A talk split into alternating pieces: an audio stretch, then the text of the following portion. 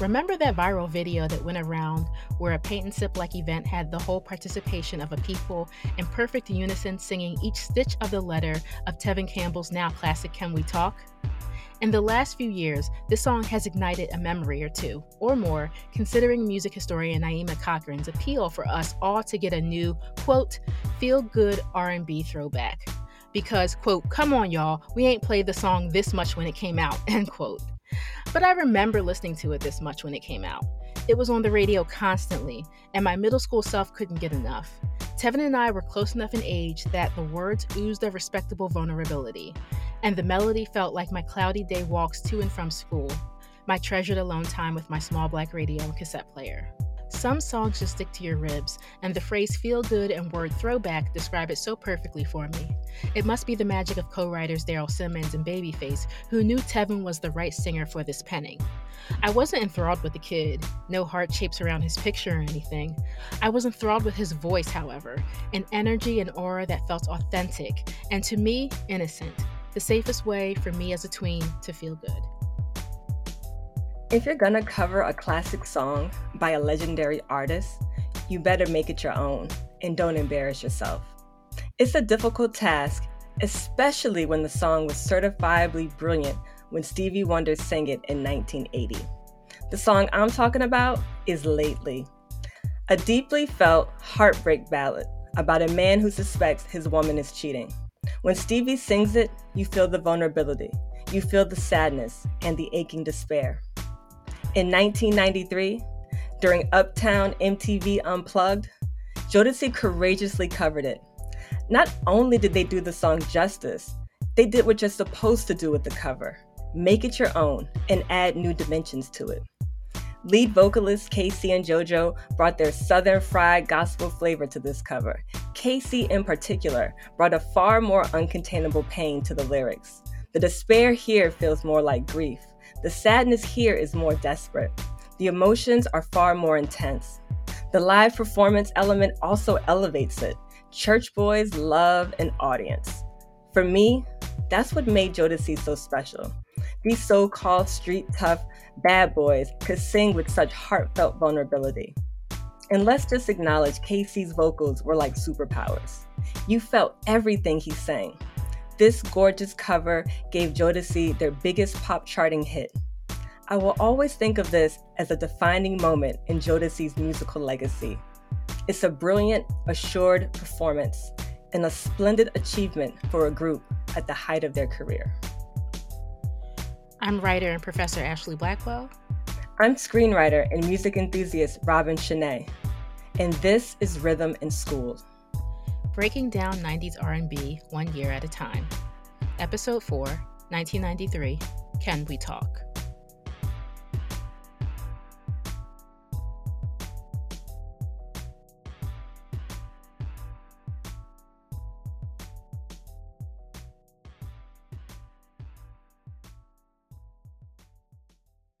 Let me lick you up and down till you say stop. These are the lyrics to the chorus of Freak Me by male R&B vocal group Silk, a huge R&B hit released in 1993.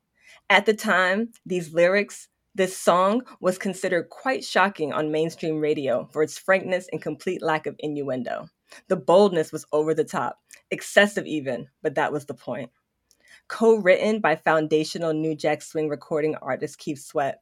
Freak Me was a descendant of a lineage of raunchy "Don't play this in front of your mama" R&B. You can go back three years to 1990 to Bell Biv DeVoe's Do Me, which felt almost startling on the mainstream radio. And you can add in Color Me Badd, I Wanna Sex You Up.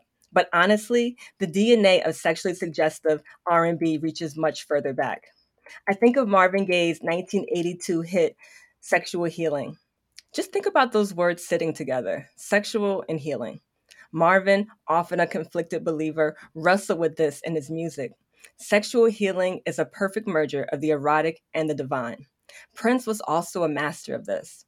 Silk's Freak Me stands out because of lead singer Little G's heavy gospel vocal gymnastics. This is the kind of singing you hear in church when someone is catching the spirit, but here he is completely lost in the passion of the song. Secular R&B has often, almost always straddled this line. Way back when Little Richard was yowling on Tutti Frutti about a girl named Sue who knows just what to do. Even Ray Charles had the Raelettes moaning uhs and ahs on what I say. Remember when Aretha was scolding us for overstaying our welcome because Dr. Feelgood was about to take care of her pains and ills? On the song Give It To Me Baby, Rick James came home wanting his woman to give him that sweet, funky stuff. And who can forget Teddy Pendergrass shouting like a preacher when he commanded us to turn off the lights and light a candle? The lines have always been there, but Freak Me felt like it was erasing those lines and opening another door. Here there was no suggestion or imaginative metaphors and similes. And listeners loved it. It was a number 1 hit on Billboard and the R&B charts. And with this hit, 90s R&B will soon become more hypersexual, more lyrically explicit, for better or worse. And side note, I've always thought the lyrics Until You Say Stop stood out. For a song this erotic, they were still clear about consent.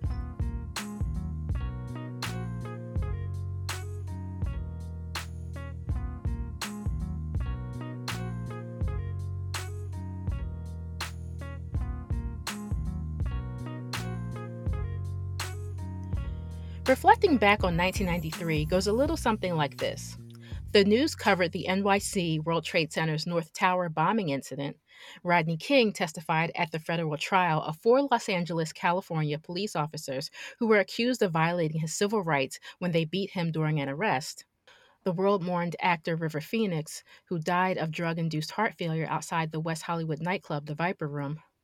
The world also lost another great talent, Brandon Lee, on the set of The Crow by an accidental shooting with a prop gun. Pivoting to less somber news, let's talk about some of the biggest movies of the year. They were Jurassic Park, Mrs. Doubtfire, The Fugitive, Sleepless in Seattle, Indecent Proposal, and Schindler's List.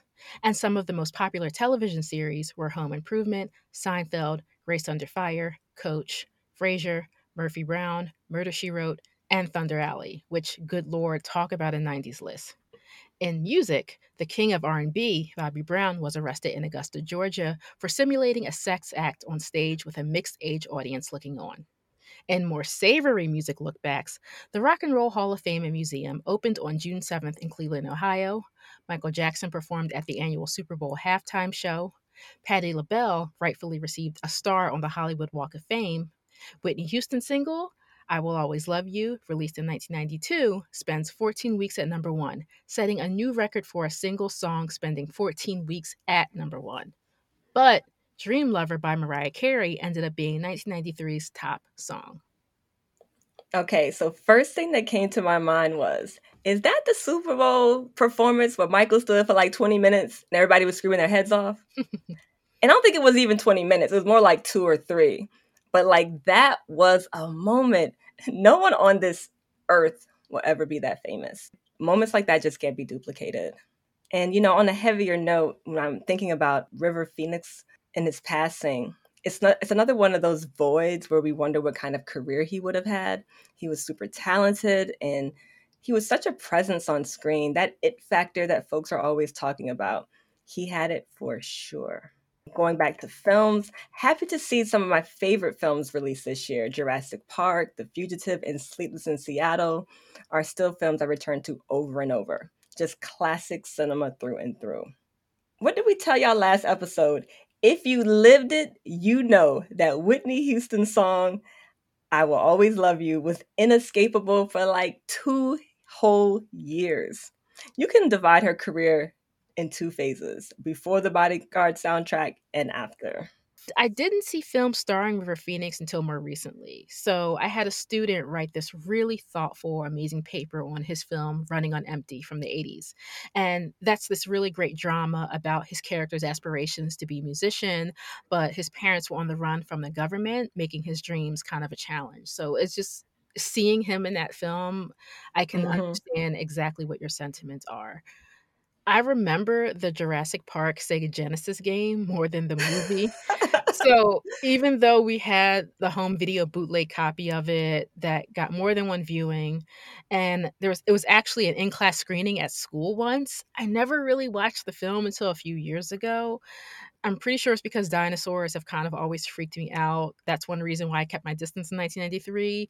The Franklin Institute here in Philly, there we had an exhibit where I think they had like real life looking like holograms of dinosaurs. And when I was a kid, I lost my mind. I was like, get me out of here. I started crying. I don't like dinosaurs. Wow.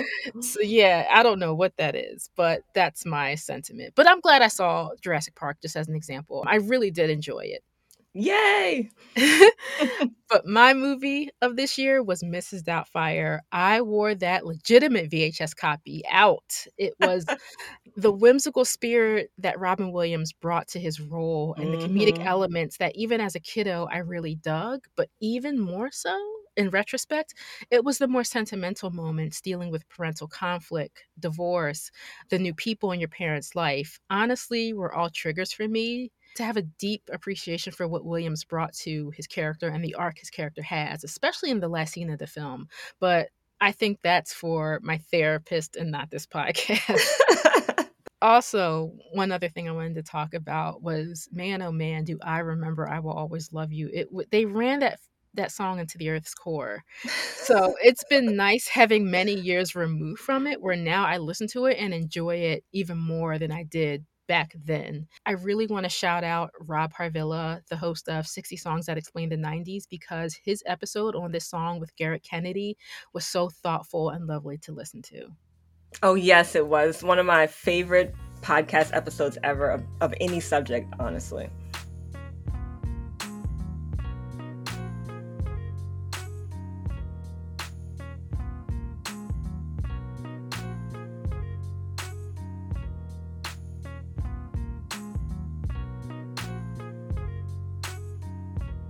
The top 20 R&B singles of 1993 according to Playback FM. That's the Way Love Goes by Janet Jackson. Uh, this song feels like a cultural reset, and I'll be delving into that later on in the episode. Freak Me by Silk, Hero by Mariah Carey, Weak by SWV, Dream Lover by Mariah Carey. Such a perfect blend of R&B and pop that song is. Just Kicking It by Xscape. I love this song, and Ashley will be breaking down the debut album. Nothing But a G Thing by Dr. Dre and Snoop Dogg. Okay, y'all. I did some research on why hip hop tracks keep appearing on the R&B charts, and it's very complicated with Billboard and Black Radio. See, Black Radio didn't really play hip hop in the 80s and very early 90s, and apparently Billboard just didn't fully acknowledge hip hop as its own genre until like 1999. Whoop, There It Is by Tag Team, Knockin' the Boots by H Town. Shout out to H Town and this song. I loved it. My parents hated how much I loved it. Lead singer Dino passed away years ago, but I think he had such a unique and beautiful voice. Gangsta Lean by DRS. I'm So Into You by SWV. Y'all, songs had longevity. Please check out our 1992 episode where Ashley dives deep into our collective and complete adoration for SWV. Lately by Jodeci. I will always think of and love the Martin episode where he tried to be a member of the group to be on the Varnell Hill show. Don't Walk Away by Jade. Please check out our previous episode where I discussed my love for this song. Another sad love song by Toni Braxton. Hip Hop Parade by Naughty by Nature. Hey Mr. DJ by Zhané. I Have Nothing by Whitney Houston. Next to I'm Every Woman, this is probably my favorite song on the Bodyguard soundtrack. And rounding out the top 20, Can We Talk by Tevin Campbell. When you are introducing Martin, you must show them the Varnell Hill episode. Yes! top five. I do want to thank you for the insight on why in the world there are legit rap songs on this list. So I have faves from this year that will be mentioned later in this episode, and some that have been extrapolated on in previous episodes. So I want to nod my head in affirmation to the live version of Lately by Jodeci. And I just because I want to reemphasize that as a groany, I have a newfound appreciation for it. Like I listened to it quite a few times before recording this episode. I was like, yeah, I like this a lot. Oh my God. I love hearing about your newfound appreciation for Jodeci and lately. Makes my heart sing. Just wanted to make a quick mention of Uptown MTV Unplugged since Jodeci's lately appears on this list. We won't be able to get into it again during this episode, so I just wanted listeners to know that Uptown MTV Unplugged and the Uptown label were a big deal for R&B music in the early 90s. It's a big part of this cultural shift we keep talking about, with live performances from Mary J. Blige, Jodeci, Christopher Williams, and Heavy D. Please check out the album and also watch performances on YouTube. Andre Harrell was an innovator, and we will always lift up his name. Yes, I remember from mixed media historical documents that Andre Harrell had a vision for hip hop culture to permeate all aspects of media and fashion. And I feel like he really did it very successfully. Oh, so true. Yes, a legend, truly. So let's always remember him and Uptown, the label, Uptown, the attitude for real.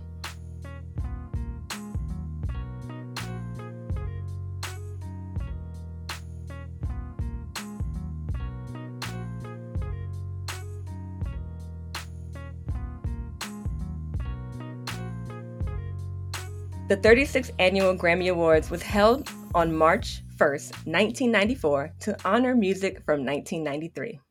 The nominees for Best Rhythm and Blues Song from 1993 are Can We Talk by Tevin Campbell, That's the Way Love Goes by Janet Jackson, Little Miracles Happen Every Day by Luther Vandross, Heaven Knows by Luther Vandross, and Anniversary by Tony Toni Toné. And the winner that's the Way Love Goes by Janet Jackson. I think this is a fair win. This album was huge. The marketing of it alone massively put the entire project on everyone's radar. It's one of the few albums I can listen to all the way through, but it also seems designed for that kind of experience because the music all seems to blend and transition seamlessly.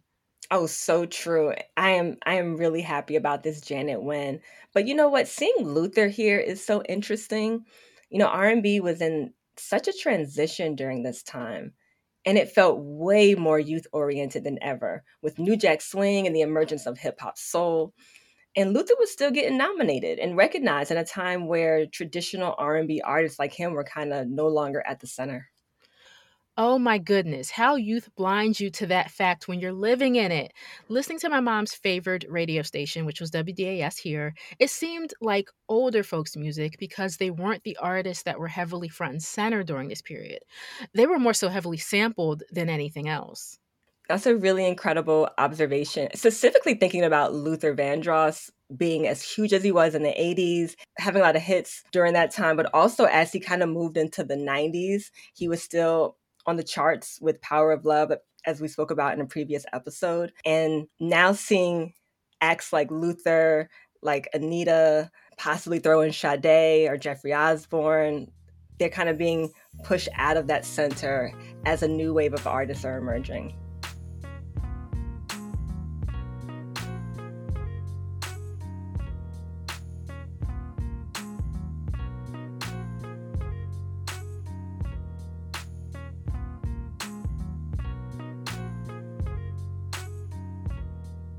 Doing the Impossible, this is where we choose some of our five favorite tracks from the year.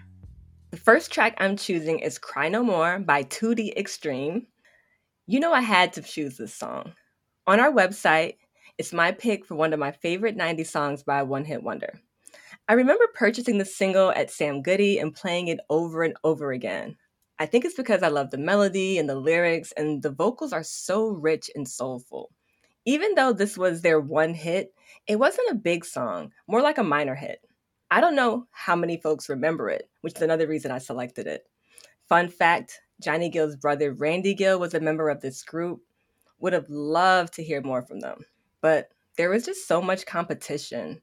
To the extreme, wherever you are, I have not forgotten about y'all. My second pick Pink Cashmere by Prince. As a music enthusiast, one of the things that fascinates me is an artist having a career that spans decades. I really don't think people are aware of how difficult a task that is. No matter how big the artist, how do artists adapt or reject the changing times? And what will the music be like? Can they find some balance where they evolve and also stay true to their sound? And will listeners remain faithful? That's why I brought up this Prince song. I always forget this song came out in 1993 because it feels like 80s Prince, and that's because it was recorded in 1988.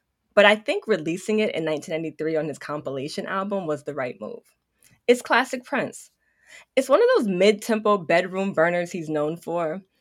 And in our 1991 episode, Ashley, you very eloquently discussed how Prince transitioned into a new decade, where he was in some ways uncompromising in sound and yet also trying to find new ways to add hip hop to his musical palette, which at times didn't always work. But Prince returns to form with Pink Cashmere. I mean, this might be a top 10 Prince song for me. Pink Cashmere, just that title alone. I mean, is there a book somewhere just talking about the brilliance of his song titles? Prince is just such an imaginative songwriter on top of everything else. And the music on this track has so many layers. Also, got to mention his crazy, unbelievable falsetto gets a workout here. And those ad libs, I love every minute of it. Fantastic choice. And you're right. Pink Cashmere does feel like 80s Prince, like the seaside of Under the Cherry Moon, perhaps. I love how he lets the instrumental ride to conclude the song as well. That's one of my favorite parts of it. It's so good. All right, for my next pick, I chose ABC 123 by Levert. When I think about lineage and musical connective tissue between artists, I think a lot about Levert. For those that don't know, two of the members of Levert, Gerald and Sean, are the sons of legendary soul singer Eddie Levert, who is a member of the O'Jays. The O'Jays are one of the greatest male R&B groups of all time and a part of the magic of the Philly soul sound. Gerald Sean and childhood friend Mark made big hits in the 80s, such as Casanova and Pop Pop Pop Goes My Mind. They were truly in the tradition of the O'Jays by making deeply soulful R&B music. Gerald Levert being the lead with an earth-shaking voice akin to his father's. In 1990, they scored a hit with a Quiet Storm gem called Baby I'm Ready. But it was in 1993 you could see them trying to adapt to this rise of hip hop on their album For Real Though. Sometimes it worked, sometimes it didn't. But on that album, there is a really incredible ballad called ABC 123, where they harken back to traditional R&B reminiscent of the O'Jays. This song has such a classic feel to it. And Gerald, like his dad, known for vocal theatrics, does a really amazing impression of his father, Eddie, towards the end of the song. This song to me has always felt like a tribute to the O'Jays. It's one of my favorite songs by Levert. And sadly, Gerald and Sean have both passed on. We lost something truly special when we lost them. I read in a magazine, I can't remember which one, but the writer said when Gerald Levert passed away, he was considered one of the last truly great male soul singers. When you hear this song, you know we lost something special. For my next pick, Hey Mr. DJ by Zhané. Oh, how I love them. They deserve so much more. We need to keep them in the conversation when we discuss 90s female vocal groups or hear a duo, because these ladies could sing.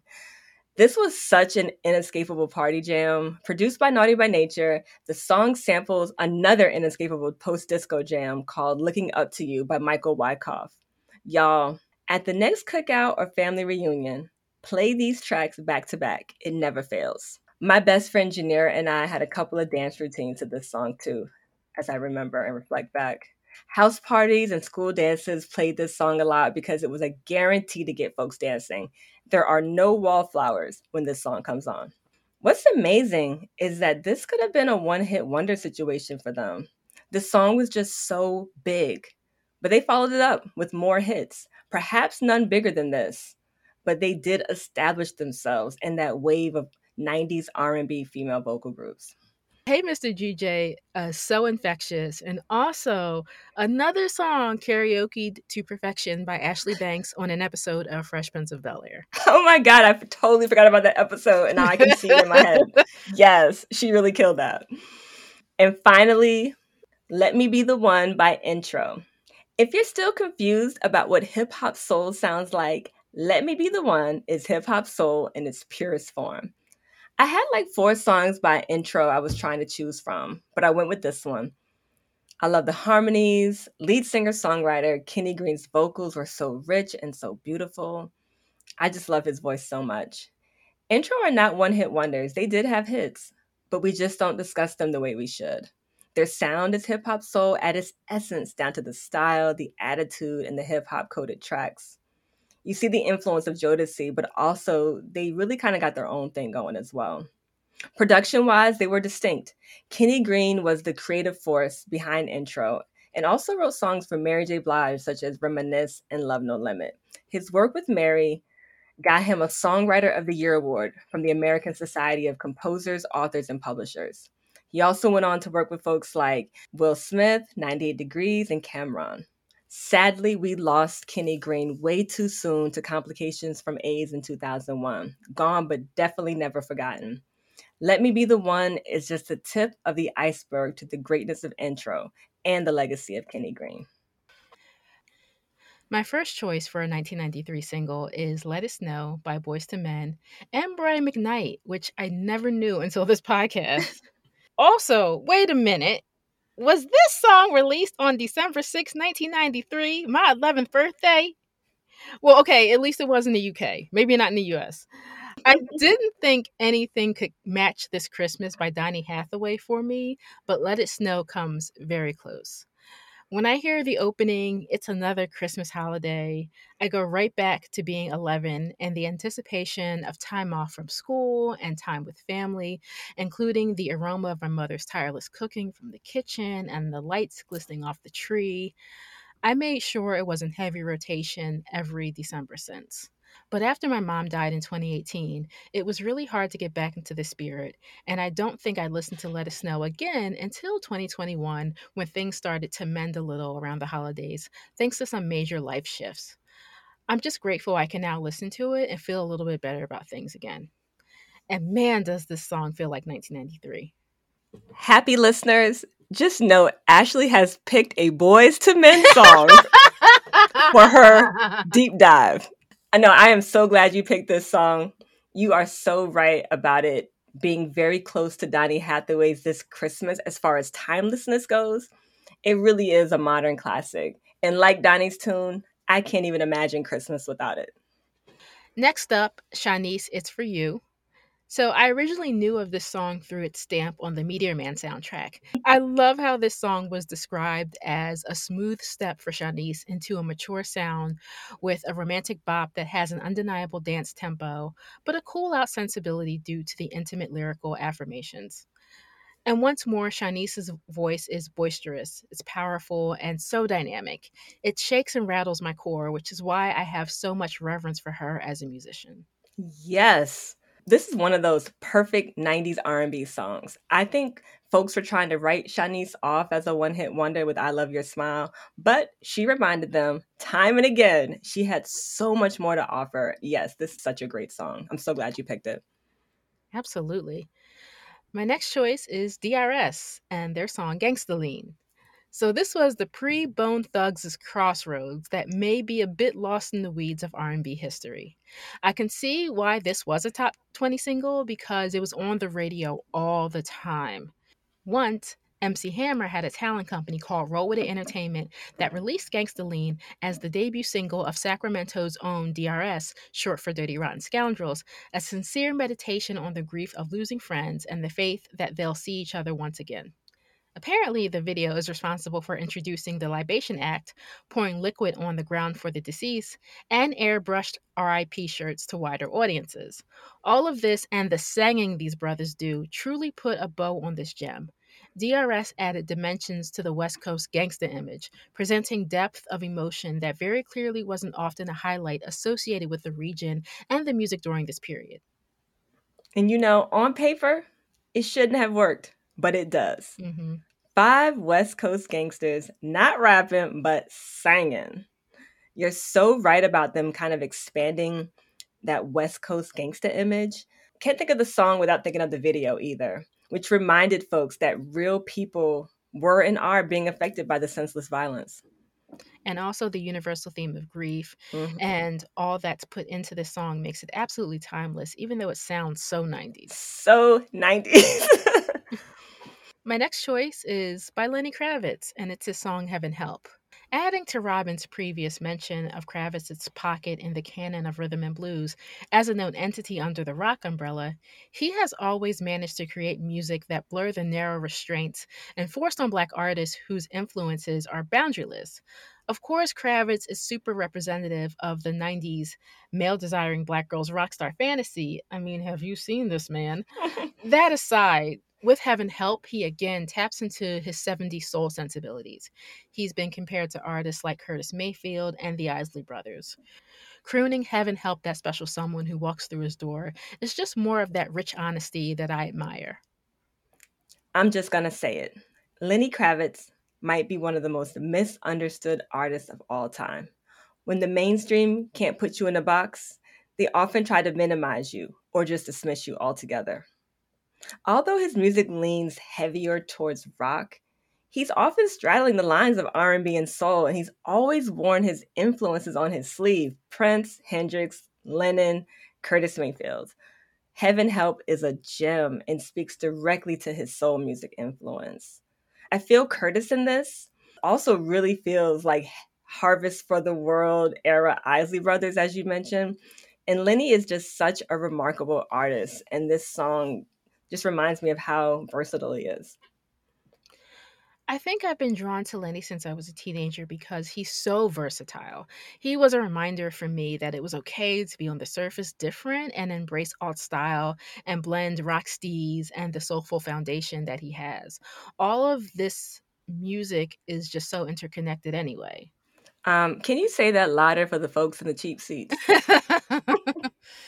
My last choice here is UNV's Something's Going On. And who knew this quartet was signed to Madonna's Maverick Records? I'm thinking it must be the Michigan connection, and of course, the raw talent. UNV, or Universal Nubian Voices, originally moved independently and gained traction, garnering the attention of a record label that allowed Something's Going On to reach more people and chart on pop and R&B lists. This song, a relationship conflict ride with the in between chatter, is just this palpable jam that I enjoy listening to. I forgot about the Madonna connection, but yes, now it's all coming back to me. I saw the video at my cousin April's house before I even heard the song on the radio. I love the vocals, love the harmonies, and just the drama of the song. Once again, we're really seeing how Boyz II Men and Jodeci have just opened this door, and thousands of male R&B groups just flooded in. So easy to be overlooked during this period, but this song really really memorable. So, random theory, Dru Hill is the direct descendant of UNV. Wow. This song feels like the brother of We're Not Making Love No More and the spouse of In My Bed. you know that that's a really brilliant observation. I can't I can't wait to get to Dru Hill in these later episodes because yeah, oh that was that's a really dope observation. We'll try not to jump in our seats while we're talking about them. Tell me.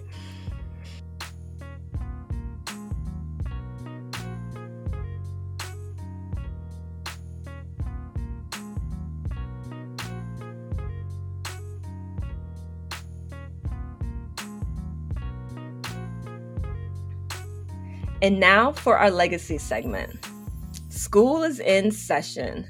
So, with our legacy segment, we just want to have longer discussions regarding artists, careers, albums, moments, and movements in the 90s, trying to add nuance and to contextualize music history for y'all.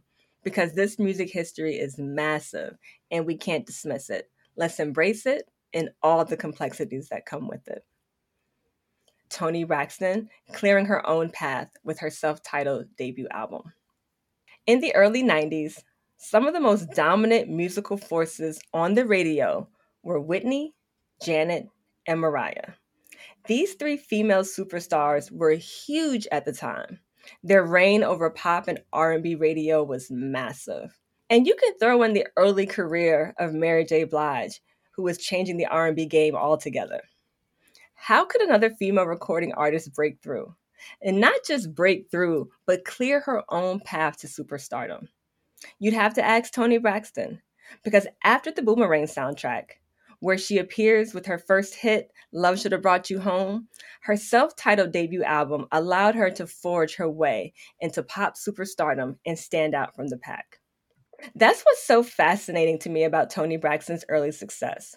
She wasn't the next Whitney. She wasn't a Janet Xerox copy. She didn't imitate Mariah or Mary. She was her own very distinct artist. Her voice was different. It felt more akin to Anita Baker and Phyllis Hyman. The Los Angeles Times even compared her lower register to Tracy Chapman. Her music was sultry, sophisticated, and very mature. Yet so accessible. My parents liked her as much as I did. She was embraced by the MTV BET generation. The New Jack Swing sound was still lingering, just as hip hop soul was emerging in a big way. Rap was continuing its rise on the pop charts, and yet we were all loving what Toni Braxton had to offer. Like Jam and Lewis with Janet, Quincy with Michael, Burt Bacharach, and Dionne Warwick. Babyface's collaborations with Toni Braxton are pure magic and the stuff of legend. And this is a really strong debut album. We have the mid tempo, melancholy ballad, Another Sad Love Song, opening the album. And it's a masterful display of her vocal talent and the peerless production of LA Babyface and Daryl Simmons. A major standout on this album to me is the bluesy, jazz infused Seven Whole Days. Songs like How Many Ways and You Mean the World to Me gave her edge in the pop arena. But y'all, has there ever been a song like Breathe Again? When we talk about lightning in a bottle, we need to add Breathe Again to the conversation. This was her highest charting song on the album. And no wonder, there's such restraint and vulnerability on this ballad, you kind of just feel it in your soul. There are a couple of up-tempo tracks here that round out the album and also a deep cut that I adore called Love Affair. The album went number one and charted three top 10 singles on Billboard and selling to date over 10 million copies. And I just want to re-emphasize how difficult it is to not sound like any artist who is dominating the charts at this time. So when you listen to this album, it is so clear Toni is in her own lane. My childhood friend Chris and I absolutely loved Toni Braxton. We would casually just sing her hooks when we were feeling good. And all the time I spent listening to the radio solo, whenever a Toni Braxton song came on, I never changed the dial. I suppose, as such a fervent Anita Baker fan, that Toni's vocal lane did and does still appeal to me very much. To me, Toni is like the LaFace brand personified and perfected perfectly stated. I totally agree with that too. Like I when you think of LaFace, I immediately think of Toni Braxton. All right, y'all. Janet Jackson's That's the Way Love Goes. You know, when I was thinking about this segment, I struggled with how to approach it. Do I analyze the massively successful Janet album, the historic record label deal with Virgin Records, the newly defined sex symbol image, heightened by the jaw dropping Rolling Stone cover, where a topless Janet had her breasts cupped by her hubby René Elizondo?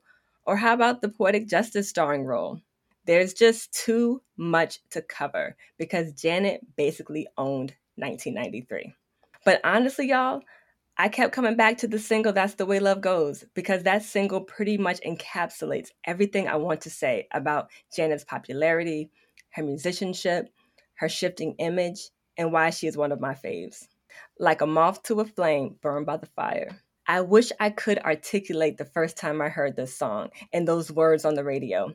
I don't think any of us were prepared for this slinky, hypnotic triumph called That's the Way Love Goes. And you gotta understand, the Janet who became a massive pop star did so by making New Jack Swing pop masterpieces like Control, where she declared her assertive grown woman independence, and Rhythm Nation, a perfect blend of pop R&B protest album, hard-hitting New Jack Swing jams, and Quiet Storm slow burners. Those albums always felt right on time, just tapped into the moment. And by being so present, they felt forward thinking. They were impacting entire generations and becoming blueprints for future pop princesses. And I can't think of one pop artist of the past 30 years who doesn't owe something to Janet Jackson. But as I mentioned, In the bridge segment, times were a changing, and the climate became more sensual and sexual on the radio. Many artists were leaning into a far more risque approach to their music. With That's the Way Love Goes, Janet and her collaborators, producer Supernova's Jimmy Jam and Terry Lewis, who helped usher her into superstardom with control, were here now, pushing R&B into new dimensions, especially with this single. I've always felt this song was, dare I say it, proto neo soul. It's not dance pop. It's not new jack swing. It's not even hip hop soul. This was the alternative to the R&B on the radio at the time, believe it or not. The sheer funkiness, the multi-layering of the groove, the brilliant use of a James Brown sample felt like it was opening another sonic door. And the song is sexy. Janet has always been giving us sensual ballads like Come Back to Me, but here it feels far more seductive and erotic. Lyrically, even going deeper and feeling so good I'm gonna cry. This song really summarizes the experience of the Janet album, where its primary theme is sexual liberation. This is also where she starts to become most accessible as a pop artist. In the video, we see a laid back, playful Janet in a way we hadn't seen before. It was a stark contrast to previous music videos where her elaborate choreography held the spotlight. There's a lot of beautiful people in this video, many of them background dancers. And we also get a glimpse of the then in living color fly girl, Jennifer Lopez, before her own superstardom. It's one of my favorite Janet songs, and I'm not alone. That's the Way Love Goes was embraced by music listeners and critics alike. It was a number one hit. None of Janet's previous material sounds like this. It's such a courageous move to completely shift your sound and lead with it as a first single. To me, this song best represents this era of Janet as a megastar and as an artist in complete control and also very much ahead of the game. So I never thought of That's the Way Love Goes as proto neo soul because Janet seemed so mainstreamed. Like almost anything she did was going to go through the tunnel of pop because you know, quote, everyone knew who she mm-hmm. was. So I never made that connection. I still own that Janet CD that I bought nearly 20 years ago and remember being fully aware that I was way too young for much of the material. But still, the playfulness, the sexy, the socially aware, the empowered component of Janet was quite the awakening. I wanted Janet's public confidence. It hmm. was so bold and awe inspiring. And yes, me and my friend Chris gushed over this era Janet too. I remember him trying to reenact the dance sequences from the If video in his living room and me cracking up at the madness of it. Child, I think I had an asthma attack trying to do the If choreography. Woo! So let's also look back at Xscape's first album now that it's 30 years old. The groundswell of women R&B singing groups in the 90s was so massively conspicuous. At times it could have seemed like you were witnessing a blur of homogeneity. The tomboy hip hop style to sexy femme, different producers but same vibe, each with a distinct vocal point of view that echoes the soul of the past. So, how do you stand out? Xscape the name itself was intentional to dig even more into the ideals of the time, asserting that girl groups didn't have to be one dimensionally sexy to sell records. Quote, to church and back, end quote. Member Tameka Tiny Cottle once lamented about Xscape's delivery. Because these ladies really leaned into their bluesy gospel roots, smothering it on the R&B sound of the time. Southern Fried and Fly, Kandi Burruss, Miss Cottle, LaTocha, and Tamika Scott met as teenagers in College Park, Georgia, with their eye on the Healthy Music Resume Prize. On the other side of the 90s Atlanta R&B music scene was a 20-year-old Jermaine Dupri, who had been a beatmaker since he was a teenager. Impressed by Xscape's vocal gifts, he signed them to his So So Def imprint. Dupri, along with Manuel Seal, worked with the girls to produce and record in just two weeks, mind you, the now 30 years old and full grown debut album Hummin' Comin' At Ya just kicking its bass heavy aura with Dupri's unforgettable inserts that was co opted by my childhood friend Tiana when we played kickball in the back of the driveway for some reason, and Kandi's low octave, accentuated by LaTocha's gospel esque exclamation points, sent that joint to number one. It's a topper I never got tired of hearing on the radio. And the Staple Singers Let's Do It Again sample on the remix, perfection. Understanding was more of a shared effort amongst each of them as strong singers and another number one joint. But I want to talk a little bit about some of the B sides as well. As Xscaped worked hard to stand out from the girl group Stew, I feel some of their other songs on Hummin' deserve a bit of the spotlight. About the times when we were still indulging cassettes and it wasn't so easy to just skip to the next track, which was my initial experience with this album. The group says Pumpin' is their least favorite song, but it's good for a workout. If anything, it's probably the most pop sounding song on Hummin', which may have simmered the edge they were proud of wearing. If you want me, let me know. Those three words were the title of their I'm Making the First Move track. It's bold, it's confident, and they're singing their butts off on it. The uptempo with you, an expression of pure affection, was produced by Organized Noize. I enjoy the song's distribution, again, of each woman making their vocal mark on the track. Which makes me think about something further. The biggest way in which Xscape stands out that I'm uncertain is emphasized enough is the fact that each shared the belting labor on many of the songs on Hummin' somewhat evenly. And that is what makes the spirit of 90s girl groups and the specialness of Hummin' so important. Dupri and company, along with Xscape, made certain that each member laid it on thick as an equitable project. For a moment, there were no lead singers. This was a unified front on all dimensions. Yes. You know, as I went back and listened to the album all the way through, I reflected just on how all the members got a chance to shine vocally. They definitely cleared their own path during the 90s girl group wave, which was increasingly hard to do so. Also, I just wanted to mention tonight as another album cut that I think is really beautiful and allows us to experience how vocally dynamic they all are. Oh my gosh, yes. And pair that with Is My Living in Vain, and it's the best of what they have to offer straight out of the gate. You ain't never lied. now, if we really want to talk uncompromising, forward, revolutionary, with an apologize for what demeanor, in 1993, you didn't have to look any further than Meshell Ndegeocello. She is one of those breathing testaments that personify the blues. From her early years into the 90s, she wore her melancholy into her music. Its intentions were therapeutic, a quest to mend the anger that racism aroused. From her exposure to the art of poetry and spoken word, the funk of Sly Stone, the improvisation of Miles Davis, and the instrumental arrangements of Prince, she claimed neither box nor bracket to fall into.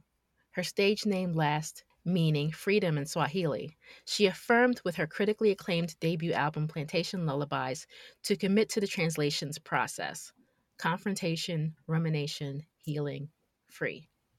And man, does this piece confront. Recorded under Madonna's Maverick Records, so charged with racial commentary that even the executives on this label were uncomfortable with his observations.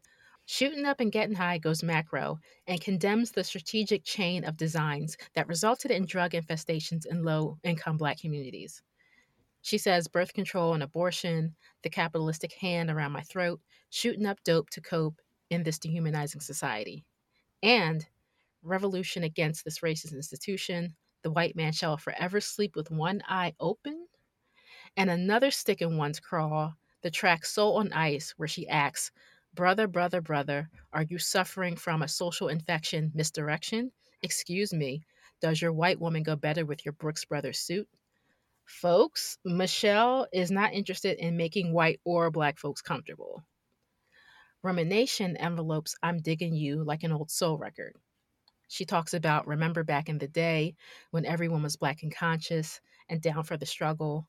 Love brought us together, sitting back and talking, cultivating a positive vibe, blue lights in the basement. Freedom was at hand and you could just taste it. It was so cool. Digging on me, digging on you. And healing comes in to unite us with safe spaces like Two Lonely Hearts on the subway. Black, black, yes, it's hard and that's a fact. But I can rise above when we have love.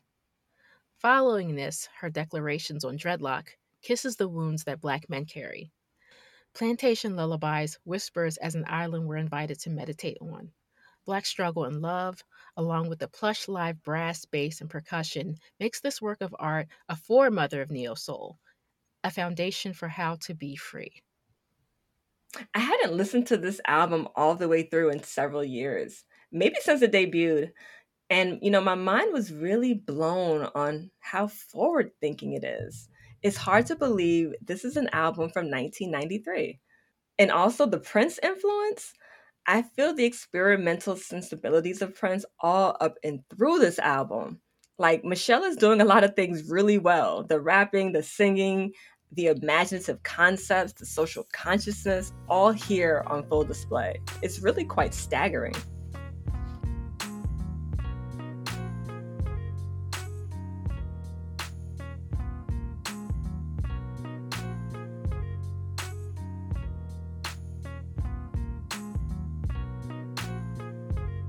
Like the Brownstone single, I Heard It Through the Grapevine are just some of the insightful tidbits we came across while doing our research or from distant recollections passed down that we wanted to mention.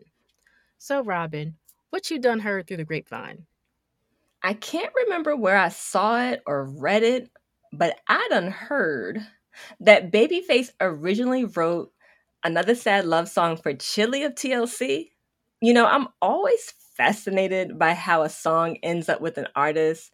To me, that song is made for Toni the Braxton. And I can't remember reading how she eventually ended up with it, but it was the right fit, hands down. It was the only fit.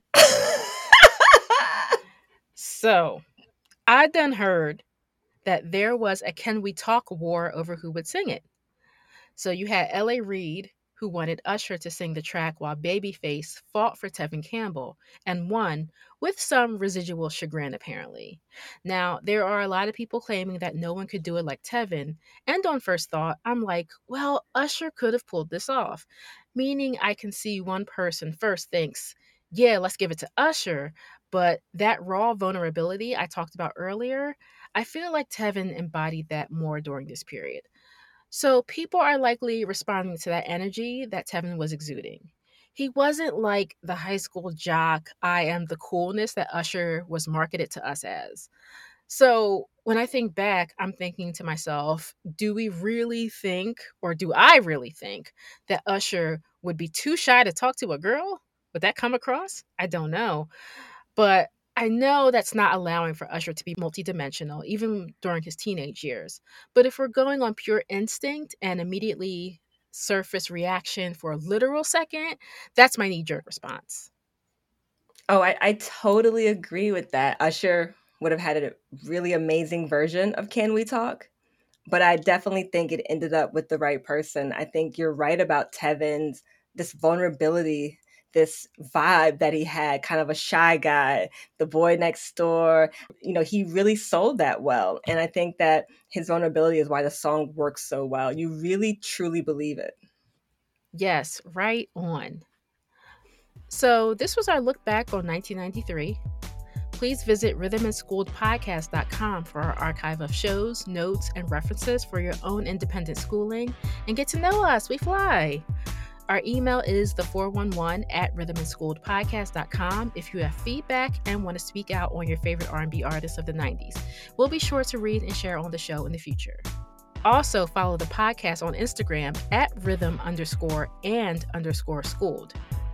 And be sure to listen to the podcast on Spotify, Apple, Amazon Music, and iHeartRadio now. And to hear curated mixtapes for each episode, find them exclusively on Spotify. Until next time. Peace. Bye.